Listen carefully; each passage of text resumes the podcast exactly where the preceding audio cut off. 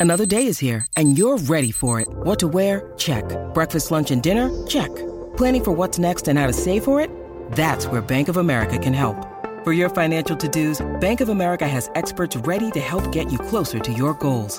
Get started at one of our local financial centers or 24-7 in our mobile banking app. Find a location near you at bankofamerica.com slash talk to us. What would you like the power to do? Mobile banking requires downloading the app and is only available for select devices. Message and data rates may apply. Bank of America and a member FDIC. Hello, tech fans, and welcome into episode 126 of the Tech Sideline podcast, originating from TSL's High Tech Studios in the Virginia Tech Corporate Research Center. We've got a busy show planned for you today as we analyze the news of four star quarterback Demetrius Davis decommitting from Virginia Tech. We take a look at the rest of that 2021 recruiting class, what it means for the Texas 2 VT movement and recruiting as a whole. We're glad you're with us, and let's get the Tech Sideline podcast started right now.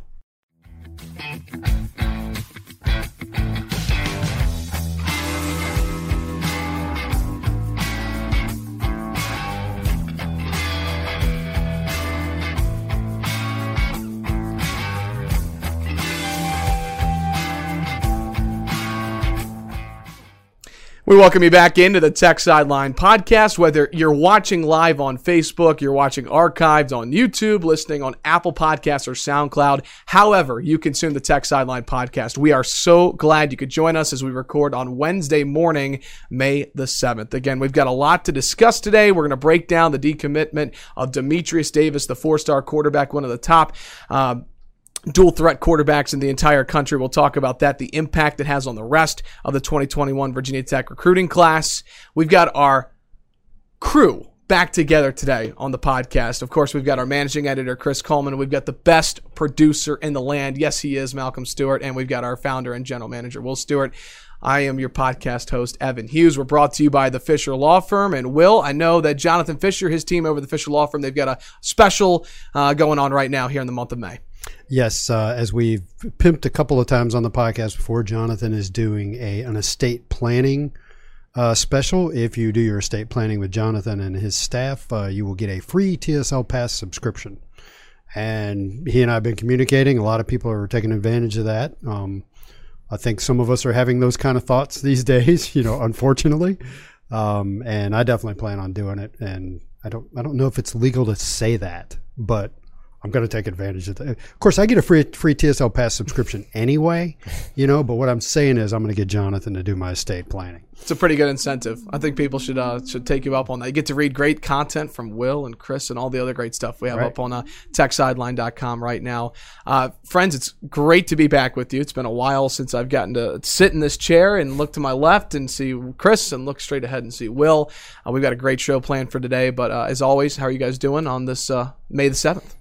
Well, when I got home yesterday, it was 48 degrees. It was raining. The wind was blowing. Freeze warning tonight. I, am supposed to be overseas, and instead, I'm spending my days watching 40 year old men freak out over 17 year olds making their college decisions on the internet. So I'm doing great. That is all Thanks correct. for asking. That is all correct. Chris has also, a workout later today. I can just feel that he's going to just let out a lot of energy today. It's going to be a good workout. today you. we're going to push two cars. So it's funny. I was actually going to bring up the weather because uh, I've been here for the weekend coming back from Richmond and it's just unbelievable. It feels like it could be February or March to be totally honest with you. I mean, it's just it's, uh, it's terrible mid 40s, mid 50s. I, I, was telling Will the other day, like, you see people like retire to Blacksburg. Why would you do Why that? would you do Why? that to yourself? um, yeah, so for me, I've actually put off lawn mowing a couple of times because it's too cold and windy. So that's that's my take on the whole weather thing. So a little bit of a little bit of housekeeping. Um, with somebody on the last podcast that uh, that Nick Brown hosted for us, somebody said in, in the in the in the YouTube comments, "What happened to the other MC?" So, what the other? You're an MC. Do you know what MC stands for, by the way? Like MC like an event, like you're the yes. MC. Yeah, yeah, absolutely. Yep, you MC an event. You're the keynote. I mean, you're. But do you know what MC stands for? Master of Ceremonies. I did know that, but I would have gotten it wrong if it was right, asked right. me on it. I did know that. So, so the story there is that uh, um, Evan has been um, chained to his house in, in, in, Richmond for so most of the time. So that's that's why Evan uh, hasn't hasn't been here as much. Um, and I was planning on having Nick fill in during the summers anyway, because one of the things that happened last summer was, you know, the podcast had a fair amount of momentum, and we weren't really able to do them during the summer because you're up in Minnesota. So uh, when when Nick announced that he was going to go to Tech and go into Bill Roth's program, I thought, great, we got a local kid. He's from Radford. He can you know hit the ground running and start doing the podcast, and we keep keep it going during the summer. I was really excited to watch him because Nick's someone who's got a bright future. Nick is going to be the voice of the the Radford Bobcats next Yeah. year on on uh, 1017 WRAD here in um, here in uh, the New River Valley. So play by play hosting. So um, podcast is in uh, in good hands. Yeah, Nick. so I mean, nobody's getting fired or anything. Nobody's done anything wrong. It's just you know we have two guys we can draw on now, depending upon who's available. Yep. Uh, so listen, looking forward to you know we were we were talking about doing a podcast earlier in the week since I was here, and you know Will and I were talking about the you know what are we going to discuss? You know we're trying to get creative, and and then yesterday um, happened, and so we have a a lot to get through here on the Tech Sideline podcast. Really do want to hammer this home before we get into our discussion. Course, we've got the best producer in the land, Malcolm Stewart, behind there. He's taking your questions on Facebook Live. We're really hoping to spend the last 15 minutes of the show answering your questions. It can be about anything. It can be about recruiting. It can be about basketball. It can be about whatever. We hope you'll drop that question. We will get to them at the end of the show. Now, one question I will head off at the pass: What happened to the giant TV that that used to hang on the wall? Malcolm, can you show the? Yeah, he's got the main shot up there. Uh, the TV quit working. We think we stressed the power cable too much, so I've ordered a replacement part for that. We we think the power cable went kerflooey. Um, and when I got around behind there and started looking at looking at taking it down, let's just say the walls had started to lean forward a little bit. Yeah, it was about to fall on my head. Yeah, so it's Yeah. it's just not it's not That TV's heavy too. and and we put it up there thinking that we would use it to I don't know show highlights and stuff like that. We never did it. So so now we've got a picture of Reggie standing over um, Bryce Perkins in the 15th win in a row. So we call that picture hashtag 15 straight. I think it's a pretty good consolation to the TV. It's a great Yeah, picture, yeah, you know, it brings back good memories. so if anybody out there knows Reggie, tell Reggie to come by the office and get the picture. He can have it. You know, we couldn't give it to him while he was a current student athlete because you know NCAA violation, blah blah blah. But uh, you know, now that Reggie's Reggie's done with his playing career, although I imagine he's, he's Well, he got, he got signed by the uh, Yeah, Cardinals. so he's not around here. Well, he's not in Arizona either. Can't do mini camps.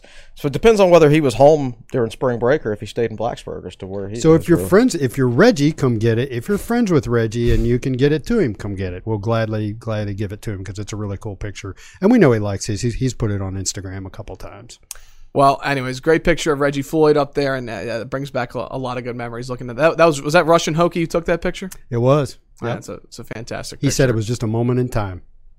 Let's dive right into it, folks. What we're going to be spending a lot of time on today, recruiting at Virginia Tech. Uh, I want to mention on TechSideline.com right now, Chris has an article up on our homepage right now that kind of details uh, in depth about um, Demetrius Davis and, and the recruiting side um, at Virginia Tech. It's a great read.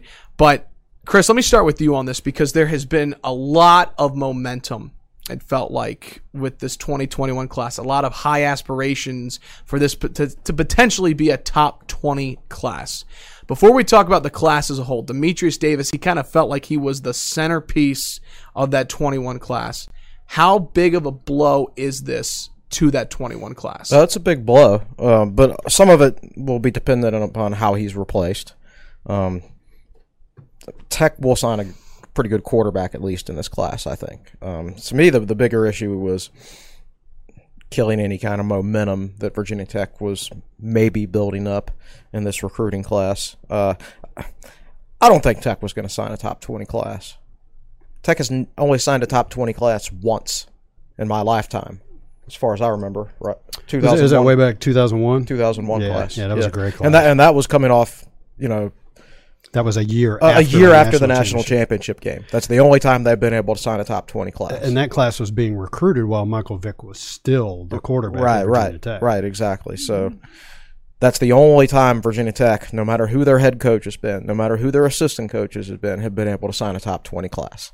So I don't think it was likely. Um, Now, now Tech, Tech typically historically can sign around the number 25 class in the country Right. and and this this isn't comprehensive but this morning I looked and in in 2017 2018 and 2019 Tech had the number 26 number 24 and number 26 class in the country Right. and some of that was due to number of commitments the number of, of signees the number of signees was 27 26 and 23 that's a lot of signees you know so we'll get into that more I didn't want to interrupt Chris Yeah. Um, so yeah, it's disappointing. Um, the thing is, though, I, there was an article written by me a month ago, and also an article written about about the same time on two four seven. I don't mean the VT site on two four seven. I mean the national level two four seven site about how Virginia Tech was picking up momentum on the recruiting trail. And uh, my article, um, my article basically went off crystal balls coming in on 247. Uh, but if you read the 247 article, you know, it gets into detail about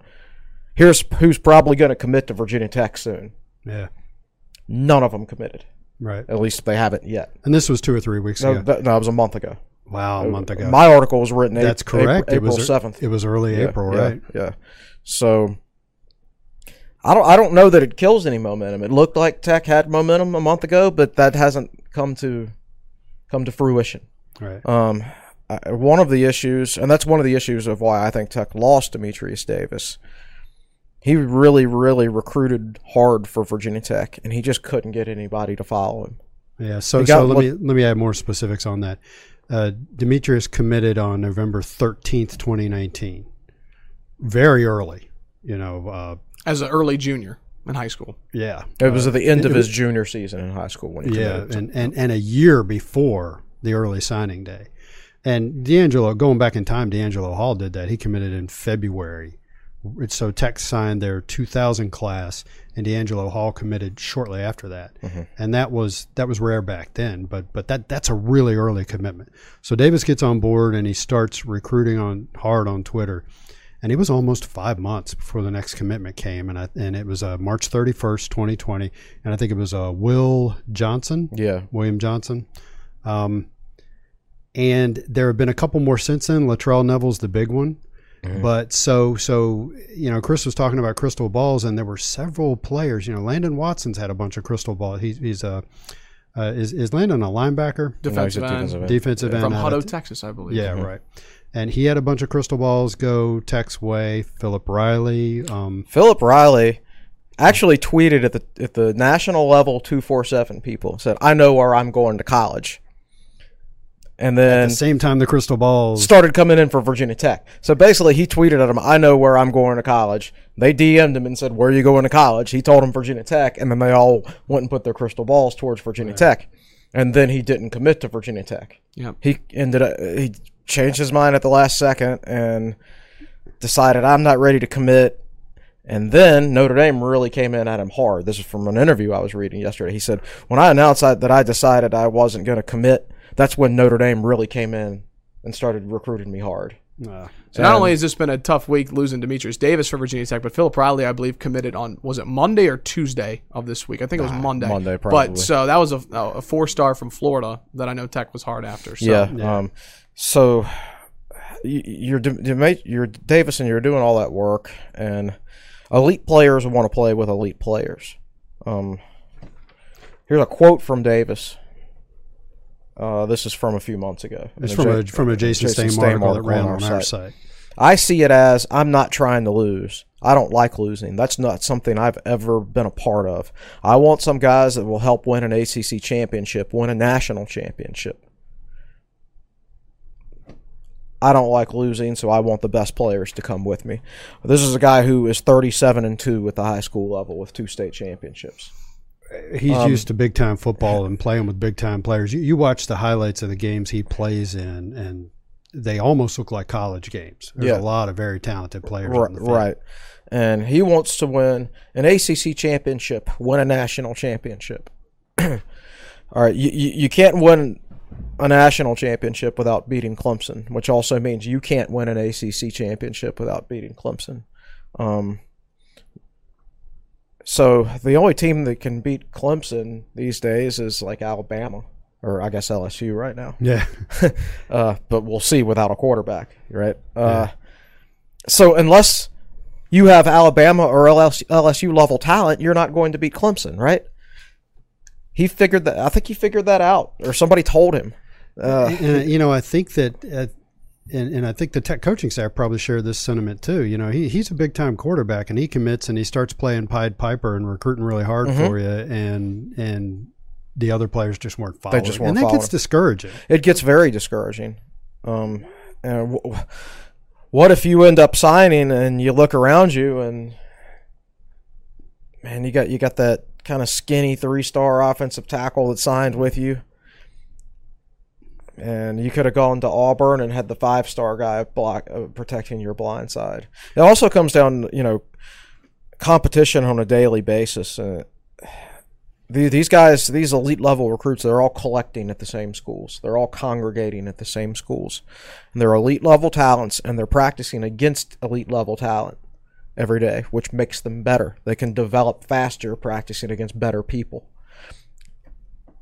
So it's it's just there's there's there's no parity in college sports. Yeah. that's it's a different that's a different topic. But and, and I think Demetrius started to consider these things, you know, and, and so let me let me throw some other numbers at you that I put out on Twitter. Um, before his decommit, Tech had six verbals. Okay, in the top fifty of the two four seven composite rankings, only four schools had fewer than six verbals. Oklahoma had five, Florida State had five, Auburn had four, and Kansas State had five. Yeah, now to be fair, it sounds like he's going to Auburn, and Auburn's not exactly lighting up the recruiting rankings. But they're so- going to. But they will, you know. You know, course, the, yeah. uh, the three of the schools I just listed, Oklahoma, Florida State, Auburn, they're going to be fine. yeah. Uh, you know, I don't know about Kansas State. Um, 21 of the schools in the top 50 have 10 plus commitments. And so Davis is putting in all this work, and you're still sitting there at six commitments.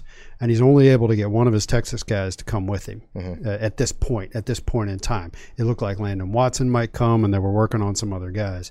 So I think that, uh, and, and I said this on Twitter, um, he probably started getting a little discouraged. Now, is that the only factor in his decommitment? No, but um, if Virginia Tech had been getting a lot of verbals and had a lot of recruiting momentum, I think he would have been less likely to start uh, having second thoughts. Yeah, when that article, when that ar- those articles, my article and the two four seven article got written a month ago, it was talking about guys like Landon Watson and Amari Huggins Bruce Right. and and people like that.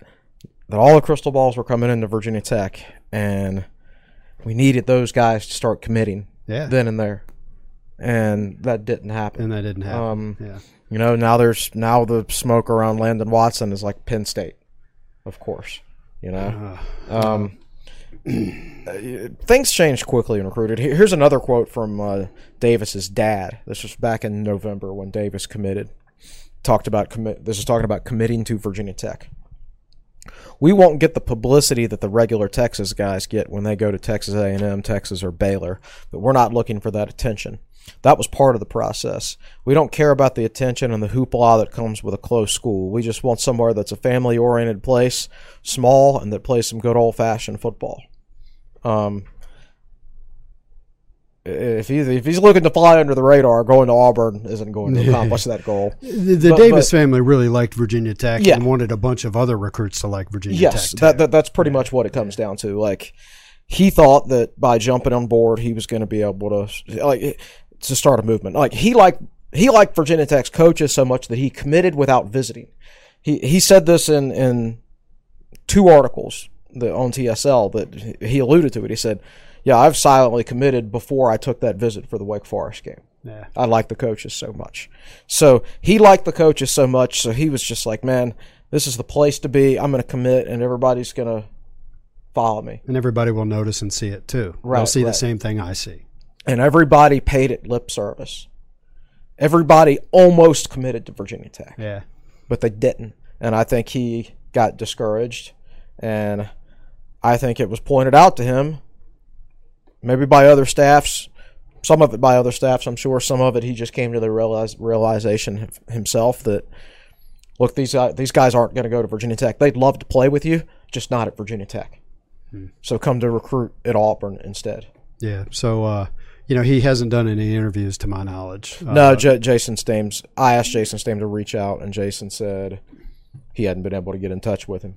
Yeah. Yeah. Yeah. Um, one one quick question I do have because again, you go back to to January, February, March, the whole Texas two VT movement. It all felt like it was all starting to come together. Do you think that the with, with the coronavirus hitting, and of course social distancing, not being able to take officials, do you think that that hurt Virginia Tech in a way? It slowed down the the momentum, not having a spring game, not being able to get those guys on campus and maybe seal the deal. Maybe.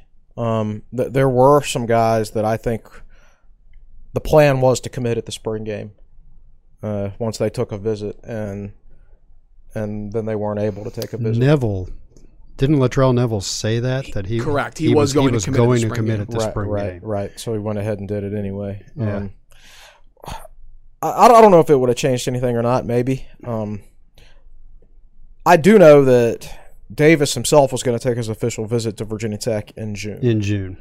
Um, so let's say, yeah, he decommits. Okay, that's fine. That's fine. You can get him on campus next month because he says he's still going to take an official visit to Virginia Yes. Tech.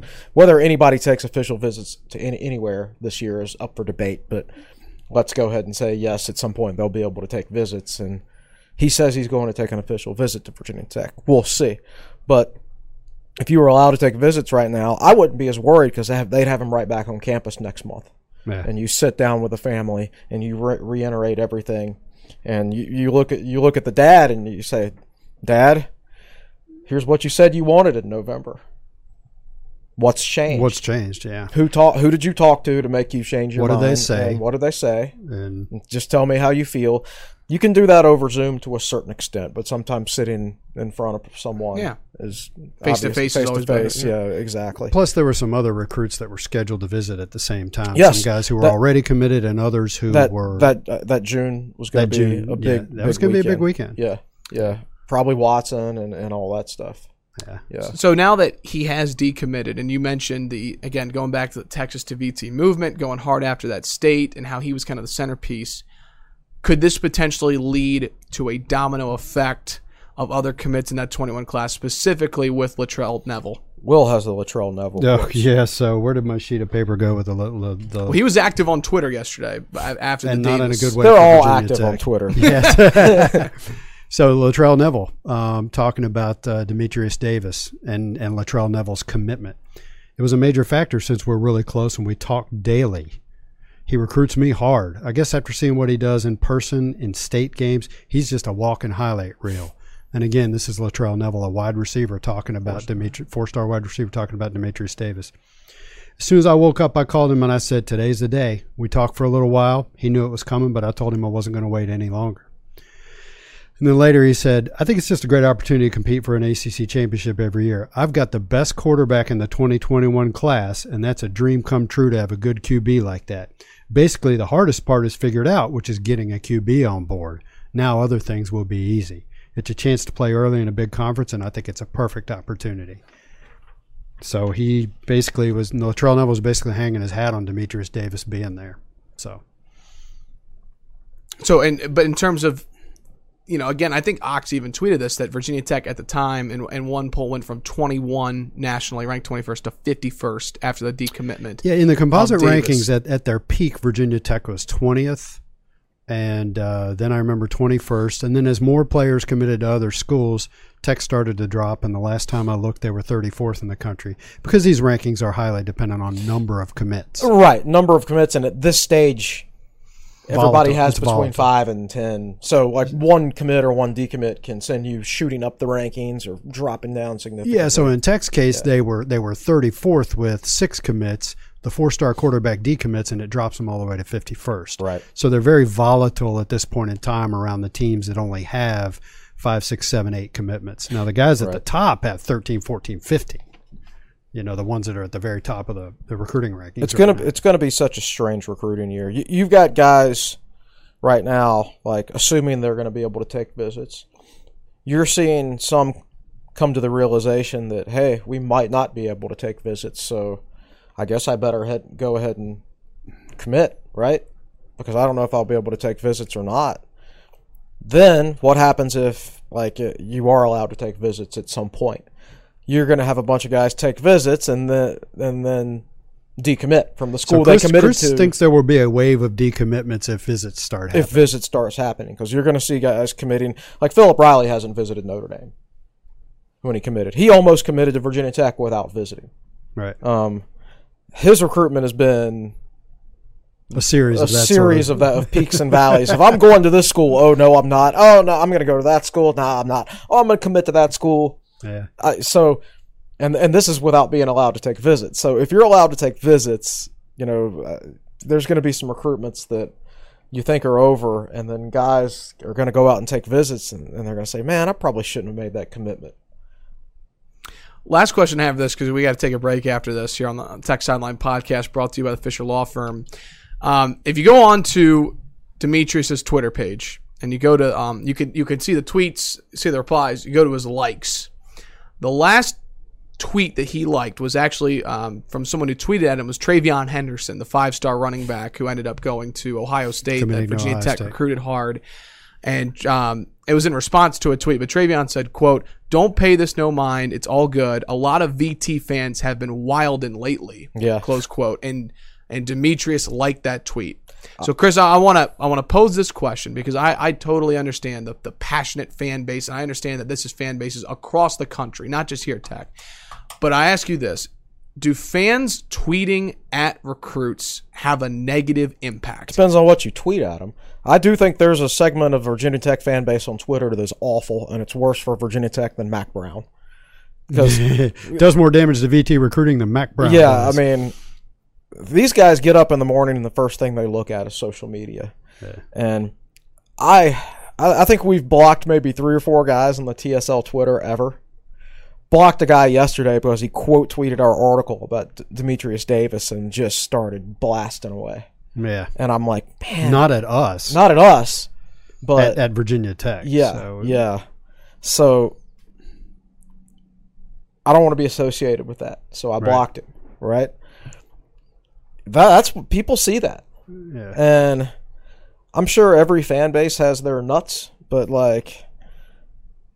It's easier to overcome your online crazies if you're Auburn and you can say, well, you know, our rookies just signed $52 million worth of NFL contracts last year and we compete for national championships if you go to Virginia Tech, they've had one guy drafted the last two years, right? So it's it's easy that the, the online craziness is easier to come Yeah, just over to, to overcome. yeah, right. Yeah. Uh, so yeah, I, I but I, yeah, there are some VT fans on Twitter that I think are toxic.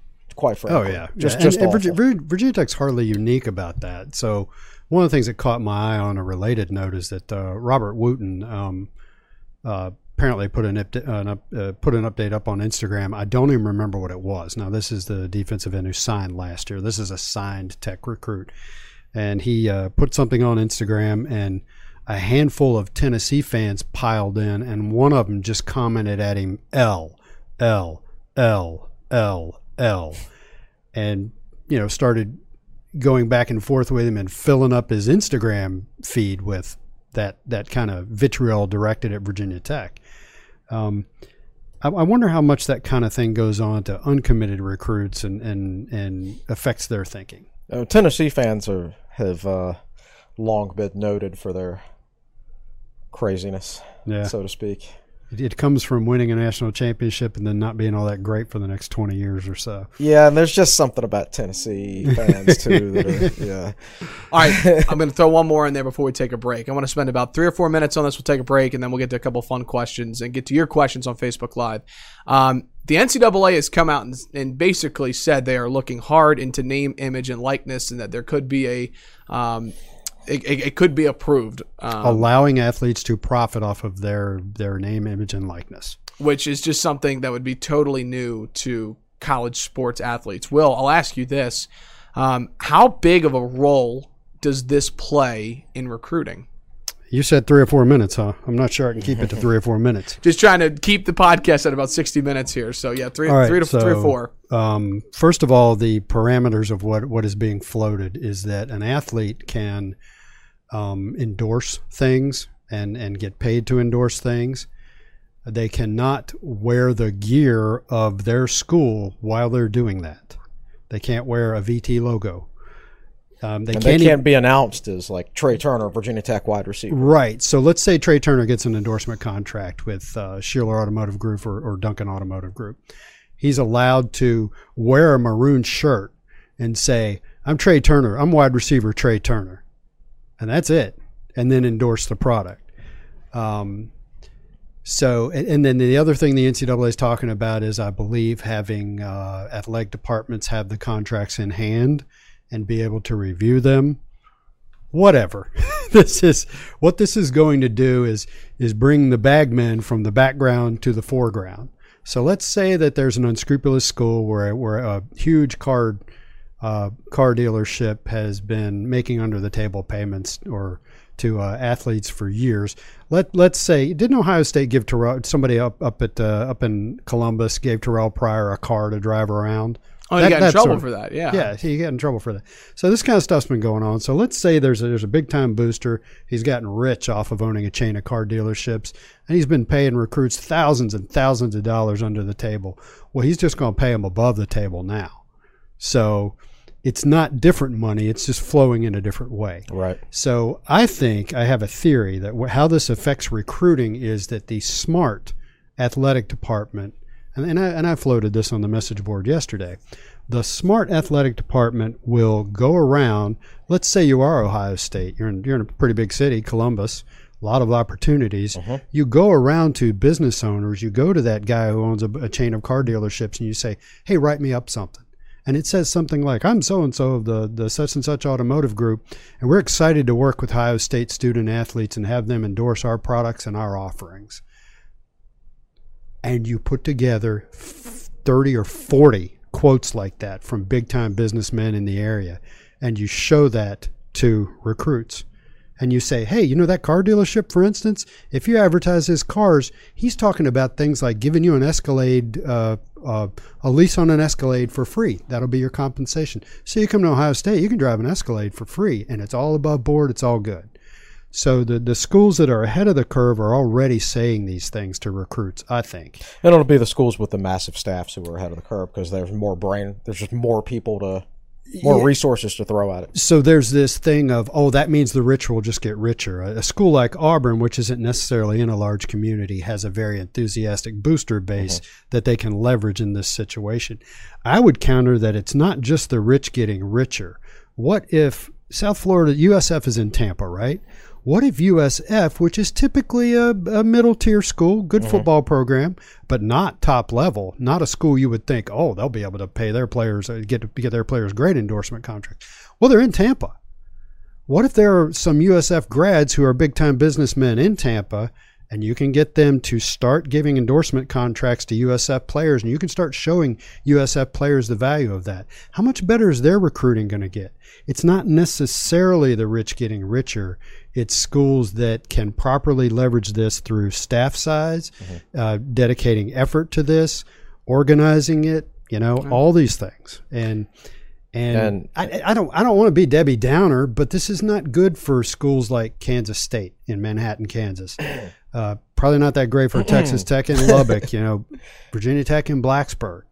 Is Carilion going to pay Tre Turner to advertise Carilion? I mean, you got to look at it the same as job markets uh, and GDPs and things like that. Yeah. The fact of the matter is, there aren't as many opportunities for stuff like that around In a, here. in a smaller area. And I, I mean, I've looked at the GDPs.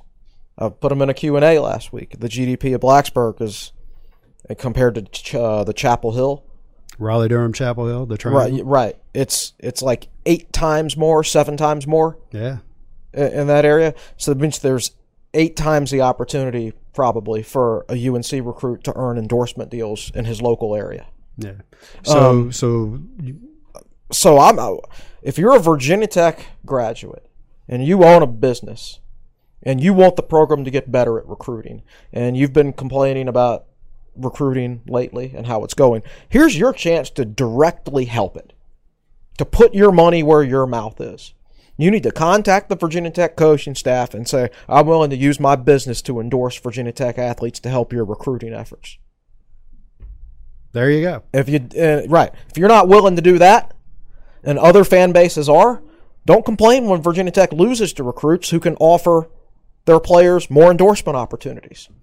it's it's really interesting to think about where recruiting could take us. And I think in five years from now, you just never know. I mean, that, that's a uh, And so we're sitting here throwing these thoughts out. It could go in a completely different direction. Well, not completely, but it could go in a different direction. So so let's take the break and uh, we got more to get to too. We've got more. I've got a couple of fun questions, rapid fires for Will and Chris, and then we're going to spend the rest of the show getting to your questions on Facebook Live. Be sure to drop it now. Malcolm will get to them. We'll get to them at the end of the show.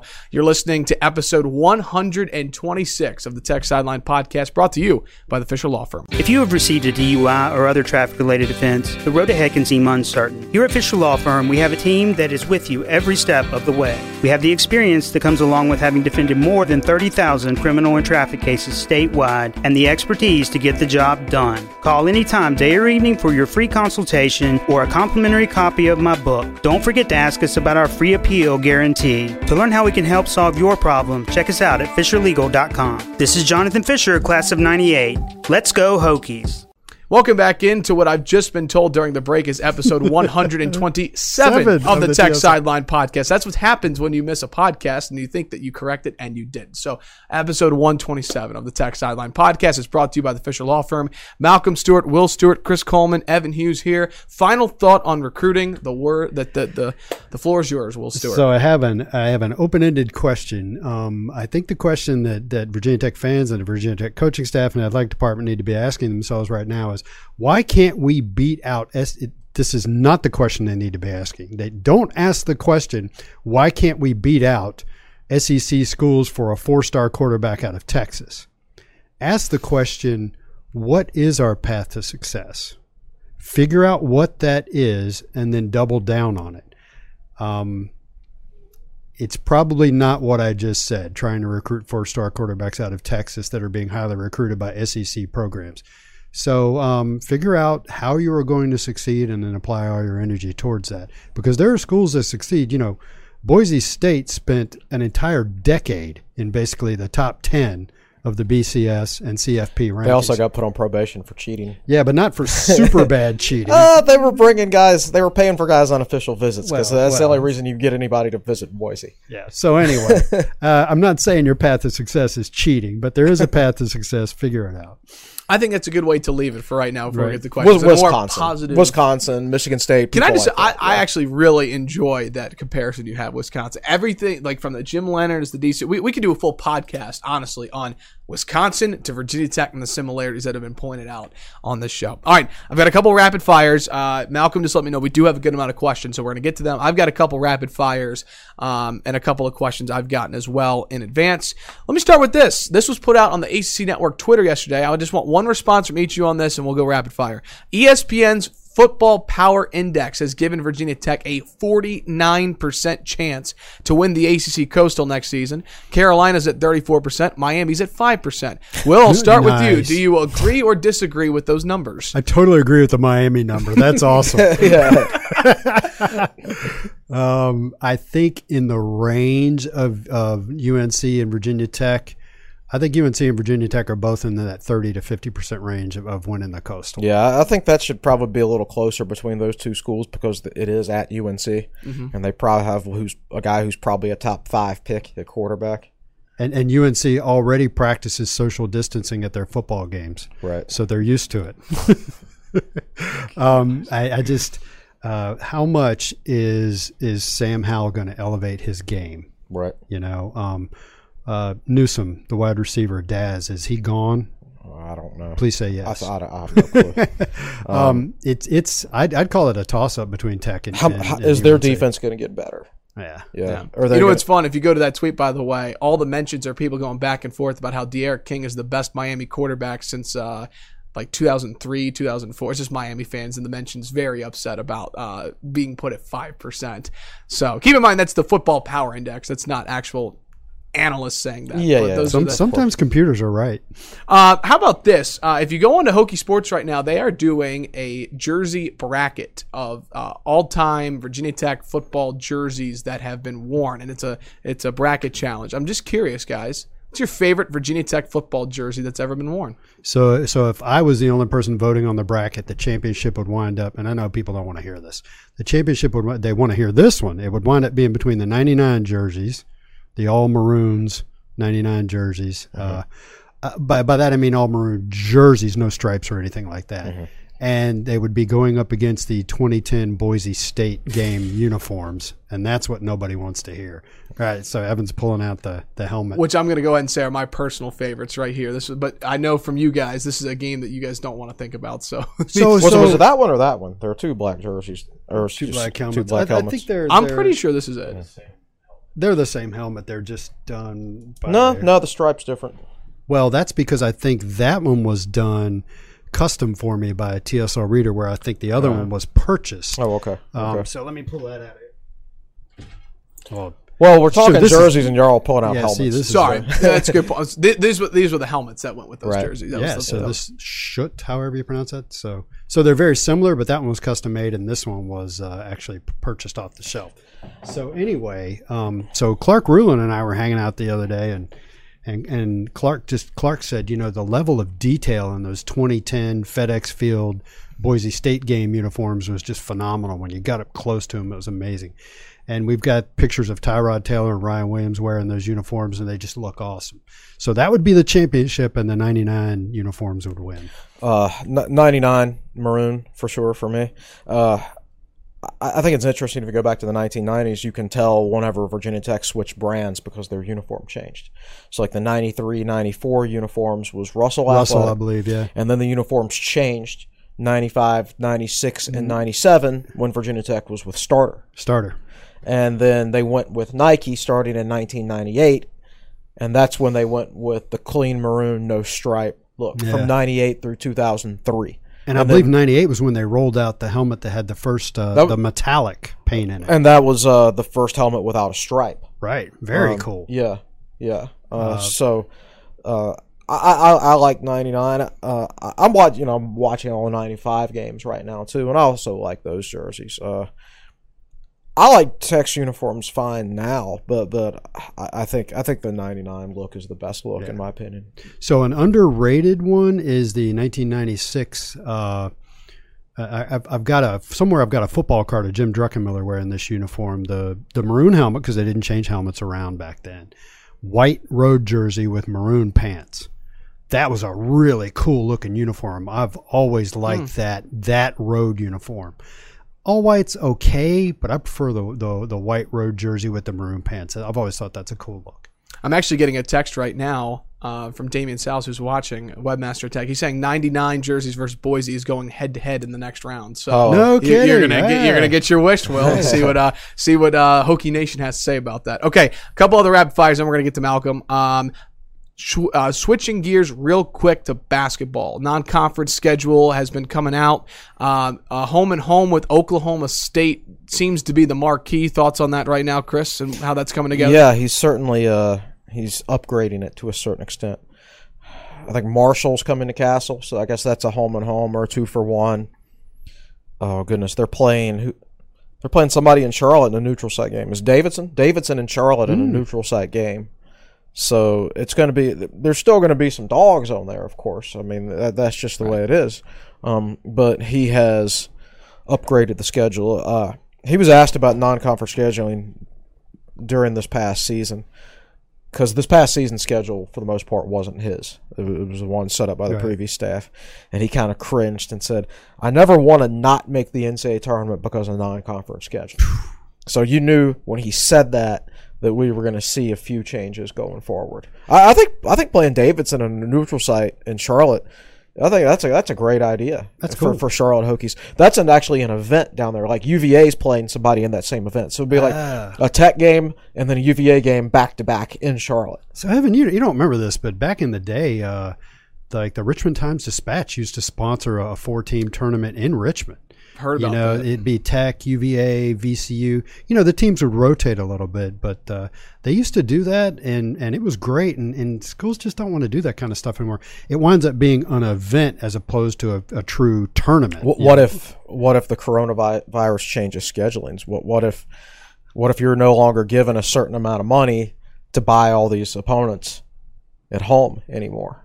What if it's more beneficial for schools for for what if it's more beneficial for for Virginia Tech, Old Dominion, Richmond, and VCU to meet in Richmond for one weekend and and get paid to do that as opposed to paying some crap team three hundred thousand dollars Or whatever. or whatever. It- Well, I don't know how- They don't, I don't they know what pay a basketball teams basketball. that much. Right. It's, it's probably fifty to hundred grand. Probably a hundred grand, yeah. Yeah. Um, depending on the team. Uh, you miss out on the home ticket sales, so you'd have to do the math on that of whether it was worth it. But uh, you could basically get two games in on one weekend in a neutral site, and you don't have to pay somebody a hundred grand. Yeah, you'd have to run the you, math You on it. split the gate, the gate between all four would- teams and everything. So you'd have, you'd have to do the math on things like that. But well, it'll be interesting to see if this does anything to basketball scheduling. I'm sure it will have an impact on the non-revenue sports. Um, but basketball being not only a revenue sport but a profitable sport, I don't, I don't know if, how much of an effect it will have on basketball right now. Yeah, so- Last question, a fun one that I promise we're getting. I just need one quick answer. I love this question uh, from my buddy David Cunningham. He put this on Twitter. He goes, You're the head coach of Virginia Tech's football or men's basketball program. You have a five star recruit on an official visit, and you get to take him to a restaurant in Blacksburg. Where are you taking him? My favorite restaurant is, I mean, mine's in Christiansburg, Texas Roadhouse. I don't know that I'd take a recruit there. um, I don't go out much in Blacksburg. Uh, I, I don't know if this has come across. There's not a lot of options though. It's not like you're in a in a city where there's an Italian place on this corner. How about a and local place in Blacksburg? If you had to take them to, okay, I mean, so you well, know, it's not local; it's a chain. Chain, but right. but but whenever my friends are like, "Where you want to go?" I always go to Cabo Fish Taco. I just I just love the food there. Uh, but the other one is is Poor Billy's still open? No, Prime rib at Poor Billy's, man, but they're not open anymore. Yeah. Uh, I don't know if. Virginia Tech had the recruiting budget to pay for prime rib at Poor Billy's. Quite frankly, Apparently, it was underpriced at first, you know, and and, and, and they had to increase the price as they went along because people were telling them you're not charging enough for this. Hmm. But this is in the past. Um, gosh, uh, I think don't know. Cabo's a good answer. I'd go PKs, just the, the local, the wings. oh, that, that, that I've seen them in there with recruits Yeah, PKs before yeah. on, on on Sundays actually. Ju- just make Yeah. sure you just make sure that you know the recruit and wherever you take him for dinner if if he's impressed by milkshakes take him to cookout for for dessert for a milkshake afterwards Or, or as Coach Beamer, take him to a basketball game and go get a uh, one from the uh, the, the dairy. Um, Right. the dairy club milkshake That's a great oh, I love those of, things, of him. yeah. So, all right, we've but got. I, I, so, so I didn't answer your question. oh, you did. I'm sorry. I'm I- sorry. and I, but I can't. I don't know. Uh, if it's you a take him whole, to champs. That's your place. Yeah, but it depends on if it's a whole group of recruits. Uh, did David say one recruit? If it was one, One recruit. A He's a five-star. on official visit. One. Ra- I mean, I would order catering and host him in the Virginia Tech facility. I don't know that there's a place in Blacksburg that I would take that would like impress a five star recruit. Quite, quite honestly, I'm, um so you know the whole thing is they're going to they're going to they're going to finish the student athlete performance center Yeah. this this fall I'm yeah, told I'll put that to use, man. and that's going to be used for recruiting um it's it's going to be used for a lot of stuff but recruiting is one of the things that's going to be used for it's gonna- Hire a top notch chef for that place and tell him to get to work.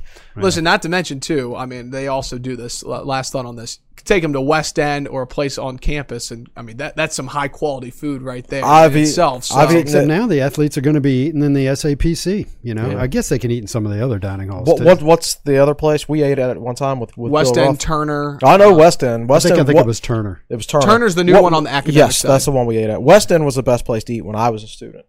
Uh, it was so popular, and there Is were there, there were only like three places to eat back then. So West End was always so packed. I that like it was West actually End, really hard yeah. to get a meal. Yeah. But uh, Turner's place was really good. I thought. Yeah. As we turn it over to Malcolm, you got to answer our question, Malcolm. Where would you uh, take a recruit five star? I would have to say probably Turner. Okay, I mean, you want to impress him with the campus. there you go. I know we've got some questions. Uh, we love to do this as part to close out the show. Facebook Live questions, and uh, I turn it over to you, Malcolm. All right, we'll start with Dusty Bailey. Have y'all changed your opinion on football seasoning season happening? My opinion is that I don't have one really. Uh, the the only opinion is I have is that I think there will be a football season, just not as we know it. Something will change, like whether it's the timing, the number of teams that are playing, uh, how the schedule is done, whether or not they're non-conference games. Um, I, I'm sure there will be a season. Uh, it just won't be When and what will it look like? what will it look like. Yeah, So, so as a lot of you know, my middle child, my son Ronan, goes to South Carolina, and yesterday South Carolina came out, and we're not talking athletics here; we're talking university. Yesterday, South Carolina came out and said students will be coming back next fall. We will be doing in-person instruction, and they laid out all the bullet points for how they're going to do that. And uh, my wife was listening to a town hall with the USC president, and he got asked the question, "What about sports?" so, he, and he was on a Zoom with. Uh, some other higher ups at, at USC. And so he bounced that one over to the athletic director. And as you can imagine, the athletic director balked because they don't know, Yeah. you know, and um, It's not a question for the athletic directors. though. As I've- a- as athletic- I've it's not going to be the decision. They're not going to be the decision makers. It's going to be school presidents and governors. yeah, and, and the AD said, well, we're talking to the NCAA, but you're right. And as the question is, we've asked who's in charge. So V Tizzle on Twitter this morning said, so let's say we, we play football this fall and, and you're a couple of weeks into the season and a player tests positive for the coronavirus. What are you going to do? Quarantine the whole team and coaching staff for two weeks? You're going to forfeit two games if you do that. Are you going to forfeit?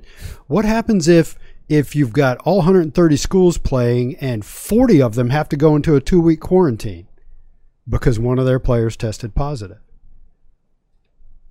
I don't have an answer for that. These are rhetorical questions. And what if you're in the uh, Mountain West and three of your schools are in the state of California? California won't allow events, but the rest of the states where your schools are in do allow events. Do you just play your schedule without those California schools that are in your conference? So, so the question was, has your opinion changed? No, it hasn't changed No. because nothing else has changed. We we can't answer these questions.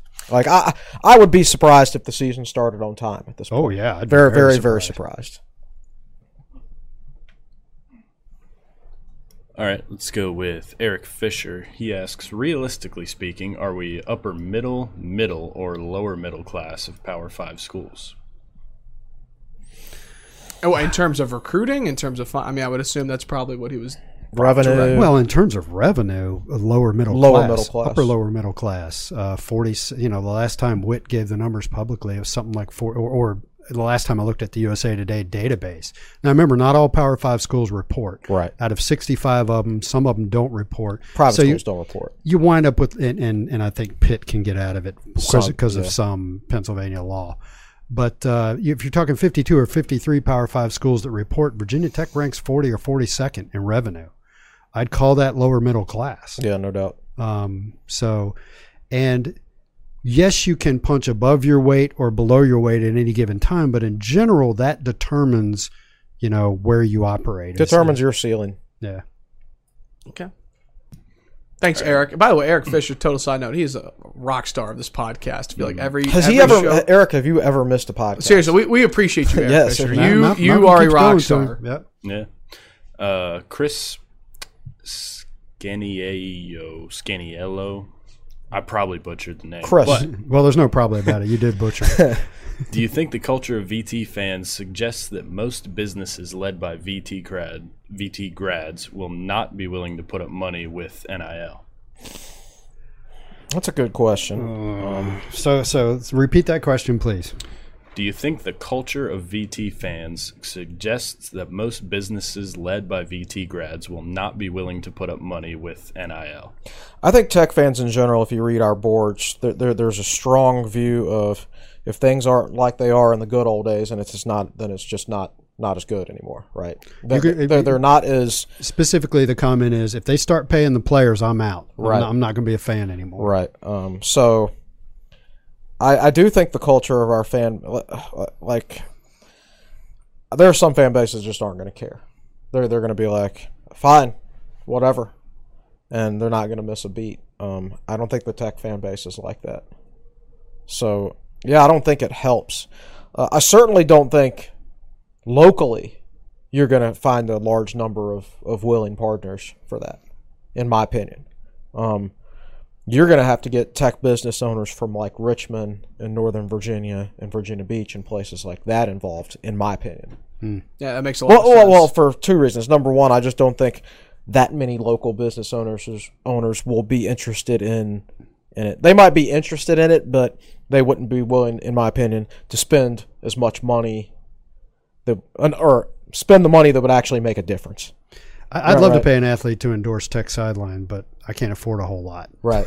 Yeah. But We're not a multi-million dollar corporation. but but maybe uh, Yet. maybe maybe a maybe a business owner working from on a, it. from from a from a bigger city would be willing to spend more money. yeah. So, but but yeah, I, I do think that there is a culture within the tech fan base, not all of them, of course, but but a certain subset that that will check out to a certain extent, and they won't be open to things like that. So I think an ancillary question, or maybe a different way to ask this question, is when it was announced that athletes would be able to start profiting off their name, image, and likeness, how many Virginia Tech business owners started salivating at the thought of what they could do to help?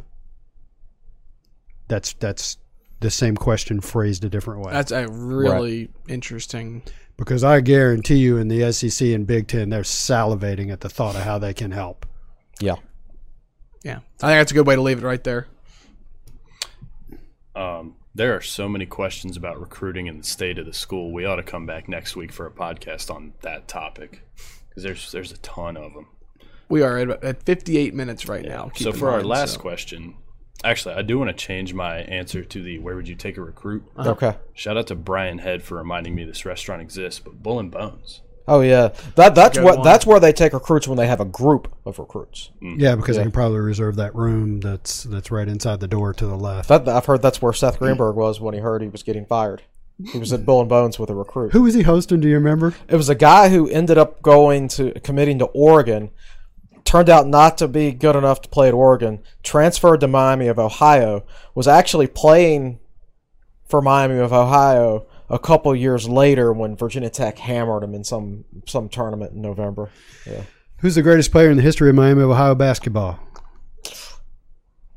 Did uh, My uh, my uncle J.R. Hipple. Played for the Bulls. Ron Harper. Oh, I didn't know that. Yeah. uh, they, they had a guy. I, I want. They had a guy when I was a kid named like I think Wally Szczerbiak. Played oh, Miami. Szczerbiak's good. He works for CBS. Who's the who's Okay. the who's the football alum? That's they're If he if he played, oh well, that's uh, Roethlisberger, There right? you go. Yeah. Yeah, If, I, if, I if, think, if I Szczerbiak played for Miami Ohio, I think he did, but I'm not. Uh, I'm not 100 percent certain. I, I was. um, if you'd asked me, I would have said he's a West Coast guy. Somebody will correct us. I'm sure somebody will correct us. If it wasn't Szczerbiak, Szczerbiak it's someone with a very similar name. Right, right. Let's do one recruiting question, Malcolm. Let's wrap up with that. See if you you can can pick pick one one. out of that, and then we can save those questions for another podcast. Okay, uh, Dale Kaiser. If recruits start decommitting, could it cause Whit to consider replacing Coach Fu, or could we see an effort to improve facilities and staff at a faster pace? I don't think you'll see either one right now because you don't know how much money Virginia Tech's going to have. Like if Tech wanted to fire Fuente, they'd owe him 10 million dollars, right? Or at least. If they fired him after December fifteenth, it would be ten million. I think it's currently twelve and a half. Right. Uh, so, something like that. Uh, So, no, I don't think Virginia Tech has the money to fire anybody. Um, I think any plan that they had after Fuente flirted with Baylor to add staff and things like that, it's probably on hold, isn't it? Because I'm, Gotta, be, yeah. I'm guessing people over there have taken pay cuts to a certain extent. What said, uh, you know, stuff like that would happen. They just wouldn't announce it, right? Right. I don't know that you can. I don't know that people can take pay cuts and people get furloughed without also imposing a hiring freeze, right? Yeah. So no, I don't. I don't think either one of those those, those things are going to happen right now. And, Uh, and from a facility standpoint, I can tell you, having communicated with Whit about this, Whit really likes what they're doing to Merryman, the Student Athlete Performance Center, and um, something that is not publicized is that they're apparently building somewhere a pretty a pretty boss place for the recruiting staff to be. That they're going to have a much nicer area in which to work. Not that that matters when it. it they just built this one uh, like two years ago. uh, what did they build? They spent a ton of money on their on their new recruiting staff room. Where is it? It's right next to the players' lounge. They spent a ton of money on that. It's a bunch of cubicles. They spent a lot of they've re- they they redid the the whole interior of the room.